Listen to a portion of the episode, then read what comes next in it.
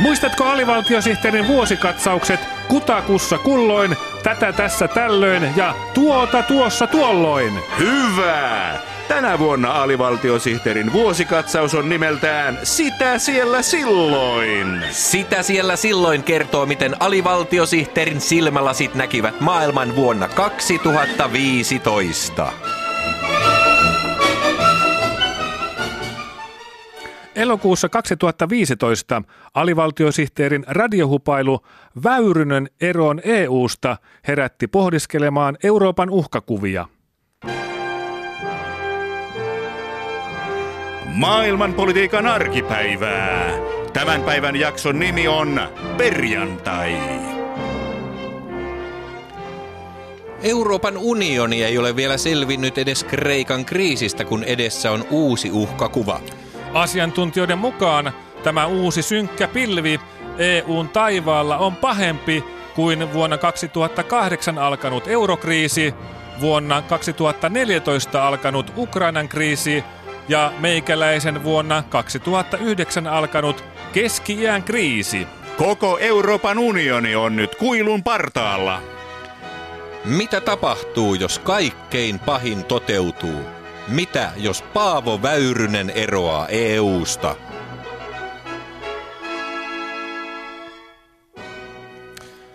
Sodan ja konfliktin tutkimuslaitoksen ylitutkija Erkki Mantere sekä Suomen Pankin pääekonomisti Seppo Holvi. Niin. Onko EU valmistautunut mitenkään tähän mahdolliseen katastrofiin? Asiantuntijat ovat varoitelleet tämän mahdollisuuden mahdollisuudesta jo vuodesta 1946, jolloin Paavo Väyrynen syntyi. Euroopan keskuspankissa on tehty laskelmia siitä romahduksesta, jonka Paavo Väyrysen euroero eli veksit aiheuttaisi, mutta konkreettisiin toimenpiteisiin, kuten joditablettien laajamittaiseen jakeluun, ei ole ryhdytty.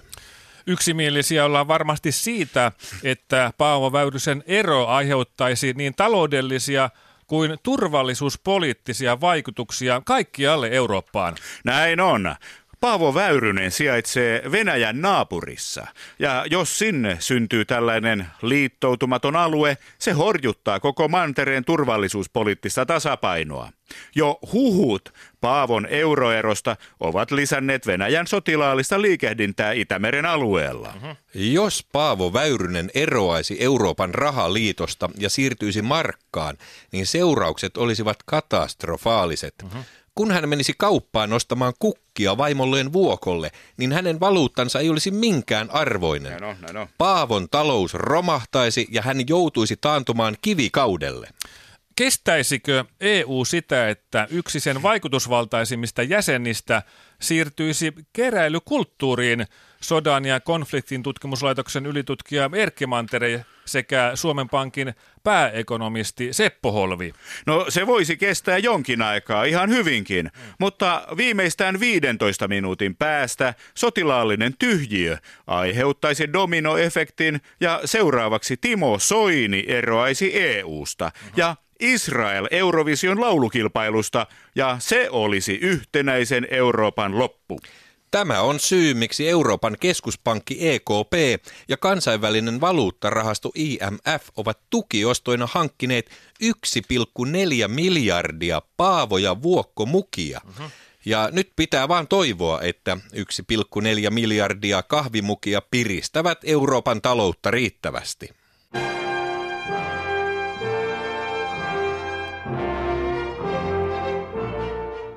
Syyskuussa 2015 alivaltiosihteerin radiohupailu Kasarmien rapakunto sai hengityksen salpautumaan.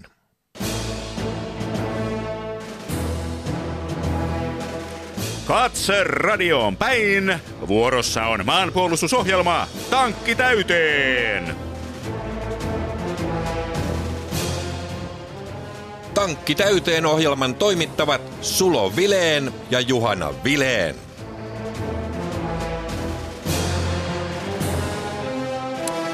Maanpuolustusrintamalla on tehty yllätyshyökkäyksiä, harjoitettu hakuammuntaa ja hautauduttu syvemmälle poteroihin, joten meillä on jälleen tankki täynnä mielenkiintoisia uutisia. Sotilaiden eläkeijän nostamiseen tähtäävät suunnitelmat ovat aiheuttaneet sanasodan sotilaspiireissä. Suunnitelman mukaan upseerien eläkeikä nousisi jopa viisi vuotta. Upseeriliiton mukaan tämä on kohtuutonta, sillä esimerkiksi siviilipalvelus kestää vain alle 12 kuukautta. Valtiovarainministeriö sen sijaan on innoissaan hankkeesta ja ehdottaa, että myös Hornet-hävittäjien eläkeikää nostettaisiin viidellä vuodella.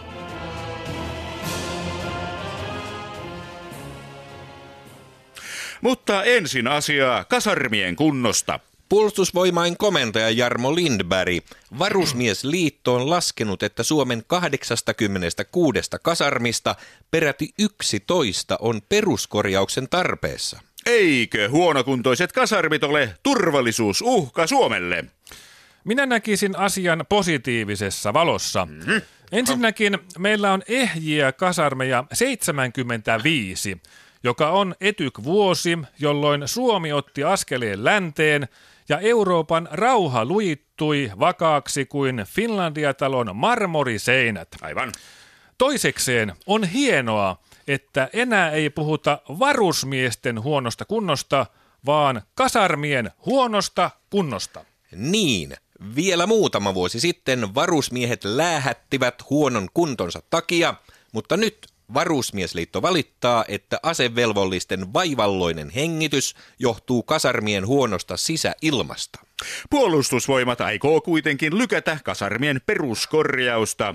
Eikö tämä huononna varusmiesten maanpuolustusilmapiiriä? Puolustusvoimaa komentaja Jarmo Lindberg. Myös kasarmien sisäpuolisen ilman puolustus on osa Suomen kokonaisvaltaista ilmapuolustusta. Kasarmien homeitiöt ovat suomalaisia homeitiöitä, joten meidän velvollisuutemme on puolustaa niitä. Mm-hmm. Suomi on itiön ja lännen välissä. Tälle tosiasialle me emme mahda mitään. Te siis ammutte alas Varusmiesliiton ehdotuksen, jonka mukaan huonokuntoisten kasarmien tilalle hankittaisiin Yhdysvalloista 11 huippumodernia häiveteknologiaan perustuvaa kasarmia, jotka eivät näy tutkassa. Varusmiesliiton huoli on aivan turha. Kaikkien maailman kasarmien hengitysilma on kautta historian ollut paksua ja nenäkarvoja karaisevaa. Aivan. Senhän takia sotamiehillä on tupakkataukoja, jotta he pääsevät välillä hengittämään raikasta ilmaa.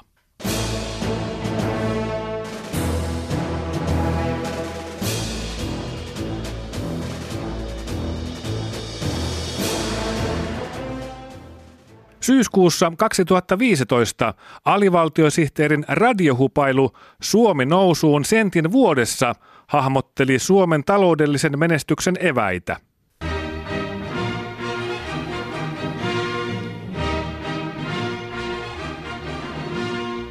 Hyvää päivää ja tervetuloa Suomi nousuun ohjelmaan, jossa epätoivoisesti etsitään tapoja saada Suomen talous kasvuuralle.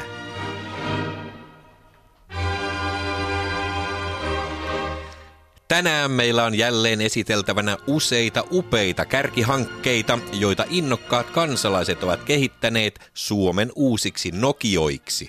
Käymme tänään Jyväskylän Köhniössä, jossa kokonainen kaupungin osa lämmitetään hihojen ja päreiden polttamisesta talteen otetulla energialla. Mutta aluksi meillä on vieraana itse sisäministeri Petteri Orpo, jota haastattelemme hänen maakuntamatkallaan Vaasan seudulla Maksamaalla. Anteeksi vaan, mutta en ole enää sisäministeri, vaan Aha. sisuministeri Petteri Orpo. Vai Sisuministeri. Kyllä. Ö, ovatko sisu ja muut pastillit nyt teidän vastuualuettanne? Ei, kun tittelini uusittiin sisäministeristä sisuministeriksi, koska me haluamme osoittaa, että hallitus on nyt tosissaan nostamassa Suomea taloudellisesta ahdingosta. Mm-hmm. Hieno, hyvä. Sitä paitsi, hallituksella ei ole enää muita keinoja käytettävänään kuin muutella omia titteleitään, koska välimme muuhun yhteiskuntaan ovat menneet poikki leikkauspäätöstemme vuoksi. Mm. Niin, sisuministeri Petteri Orpo, mm. mikä on vetänyt teidät maakuntamatkalle tänne Maksamaalle? Olen täällä ottamassa selvää, miksi juuri ruotsinkielisellä Pohjanmaalla Suomi nousee nopeammin kuin muualla maassamme – lähes yhden senttimetrin vuodessa. Vai lähes sentin vuodessa? Kyllä. Sehän tekee peräti 0,00002 millimetriä jokaista suomalaista kohti. Kyllä, eikö olekin uskomatonta? Tällä länsirannikolla on osattu ottaa jääkausi hyötykäyttöön niin, että mannerjään lommolleen painama maaperä nousee täällä vieläkin. Mm-hmm. Tämä on aivan mahtavaa. Tämän on pakko johtua paikallisten yhteisöllisestä elämäntavasta. Mutta mitä hyötyä maannousemasta sitten on ihmisille tai Suomelle ylipäänsä? Miten niin hyötyä? Hallituksen tavoite on saada Suomi nousuun ja tällä rannikolla Suomi nousee. Se on fantastista. Tällaista meininkiä kaivataan koko Suomeen. Äh, siis maan nousemaa vai?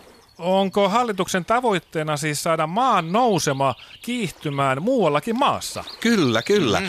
Se on kärkihankkeittemme ykkönen ja tässä on päästykin jo hyvään vauhtiin. Aha. Maan nousemahan alkaa kiihtyä, kun maankamaran päältä vähennetään painoa. Mm. Hallitus koettaakin saada kaikki ihmiset muuttamaan muualta Suomesta Helsinkiin, jolloin maa pääsee rauhassa nousemaan. Mutta eikö Helsinki sitten vajoa hallituksen politiikan seurauksena? Aluksi kyllä, mutta hallituksen tavoitteena on luoda Suomeen sellaiset olosuhteet, että kansalaiset muuttavat mieluummin Syyriaan kuin pysyvät täällä. Kuulostaa siltä, että Suomen nousua ei voi estää. Näin on. Uskon, että vaalikauden loppuun mennessä koko Suomi on neljä senttiä korkeammalla.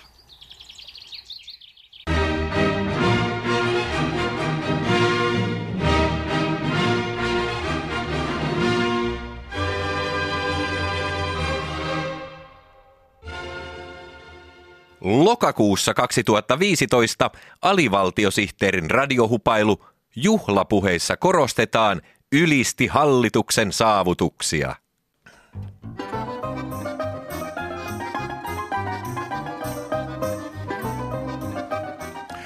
Tässä tulee ajankohtaisohjelma Itä missä milloin. Asiaa meiltä ja muualta Itä-Euroopasta. Suomalaisugrilaista päivää kaikille ja tervetuloa Itä missä milloin ohjelman objektiiviseen seuraan. Suomi on vihdoinkin löytämässä oikean paikkansa maailmassa, kun Juha Sipilän ykköshallitus leikkaa kehitysavusta, kansainvälisistä ympäristöhankkeista ja koulutus- sekä tutkimusmäärärahoista. Näillä toimenpiteillä hallitus siirtää Suomea vihdoinkin omiensa joukkoon, osaksi asenteiltaan yhtenäistä itä-eurooppalaista perhettä. Meillä on täällä Itämissä milloin ohjelma studiossa ulkomaankauppa- ja kehitysministeri Leena Toivakka. Tervetuloa. Onko Mikkeliin mänijöitä? Junavuoro lakkautettiin justiinsa. Onnittelut näistä kehitysyhteistyön määrärahojen upeista leikkauksista, joilla saadaan lakkautettua monia hädänalaisten ihmisten auttamisprojekteja ja rahaa säästyy porvarihallituksen kärkihankkeisiin. Kiitos, kiitos. Meillä on hallituksessa hyvä yhteishenki. Mainiota. Suomi kilpailee näissä asioissa kovassa kansainvälisessä seurassa, mutta täältä tullaan Romania, Albania ja Unkari. hyvä, hyvä. Mutta eivät nämä leikkaukset sitä tarkoita, että Suomi ei kantaisi vastuutaan kehitysyhteistyö- ja ympäristöasioissa. Miten Suomi sitten edistää näitä asioita, jos hankkeelta ja projekteilta viedään jo luvatut määrärahat? Mm. Kyseessähän on hallituksen strategian muutos. Vai niin? Rahoituspohjainen toiminta lopetetaan, mutta sen sijaan korostamme kehitysyhteistyö- ja ympäristöasioita entistä voimakkaammin juhlapuheissa. Mm-hmm. Kuulostaa nerokkaalta. Mitä tämä tarkoittaa käytännössä? No tämä on itse asiassa yksi hallituksen kärkihankkeista. Jaha. Jokainen ministeri aloittaa jokaisen juhlapuheensa sanoilla kehitysyhteistyö- ja ympäristöasioita on voimakkaasti korostettava. Aivan. Näin minäkin aloitin puheeni eilen Mikkelin tyttölyseon 4B-luokan historian tunnin avajaisissa. Aha. Tämähän on erinomainen tapa parantaa maailmaa ja Suomen mainetta maailmalla, ulkomaankauppa- ja kehitysministeri Leena Toivakka. Juuri niin. Me olemme hallituksessa laskeneet, että kun lisäämme näiden asioiden voimakkaasti korostamista juhlapuheissa 0,3 prosenttia, hmm. niin voimme aivan mainiosti alentaa kehitysyhteistyömäärärahoja entisestään 0,1 prosenttiin. Erinomaista, on. erinomaista. Suomen maine maailman pääkaupungeissa, Bukarestissa, Tiranassa ja Sofiassa kasvaa kohisten. Kyllä. Sen kunniaksi haluaisin pyytää teitä soittamaan toivekappaleeni, mm. joka on tietenkin Jean Sibeliuksen Finlandisierung hymni.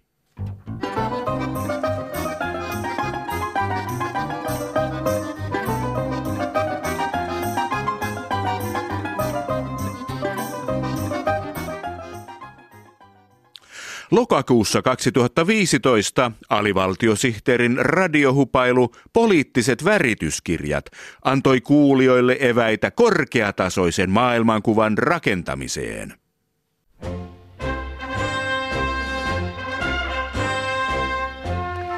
Kirjakinkerit.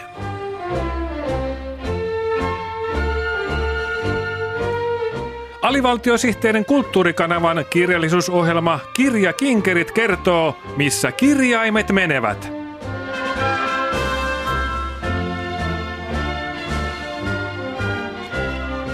Kirjakinkerit!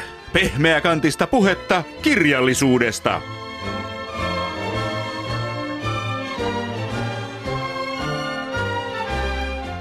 Kirjakinkerit laittaa kovakantisen kovakantista vastaan.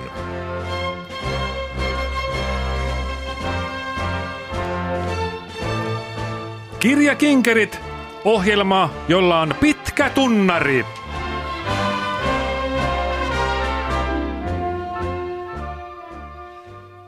Sidottua ja nidottua päivää kirjakinkeristä. Tänään meillä on tähtivieraana Sofi Oksasen uusi rock Eppu Norma, joka kertoo uuden esikoislevynsä Akne Puhdistus syntyvaiheista. Mutta sitä ennen asiaa värityskirjoista. Aikuisten värityskirjat ovat nyt tapetilla. Ainoana erona se, että tapettiin ei saa piirtää. Nyt myös aikuiset ihmiset hankkivat elämänsä sisältöä värittelemällä värityskirjoja, mitä erilaisimmista aiheista. Vai mitä, värityskirjakustantaja Ingmar Väriman? Kyllä, pitää paikkansa. Mm-hmm. Värityskirjat tuovat väriä ihmisten elämään. Värityskirjoissa voi värittää kukkia, lintuja ja metafyysisiä palleroita. Aivan. Vetoavatko suomalaiseen väritysmielen maisemaan samat aiheet kuin ulkomailla värityskirjakustantaja Ingmar Väriman? Mm, Kyllä. Olen itse kääntänyt monia värityskirjoja englannista suomeksi. Vai, vai niin? Suomalaiset eivät halua värittää flowereita ja butterflyta redeiksi ja greeneiksi, vaan voikukkia ja koiperhosia sinisiksi ja aniliinin punaisiksi. Jaha. Teiltä on kuitenkin nyt ilmestynyt aivan uudenlainen sarja värityskirjoja, eli poliittisesti värittyneet värityskirjat. Millaisia ne ovat? Voi niitään omansa jokaiseen maailmankatsomukseen, maailmankatsomukseen katsomatta. Mm-hmm, mm-hmm. Vasemmistolaisille on omansa, mihin kaikki kuvat voi värittää punaisen eri sävyillä. Vai niin?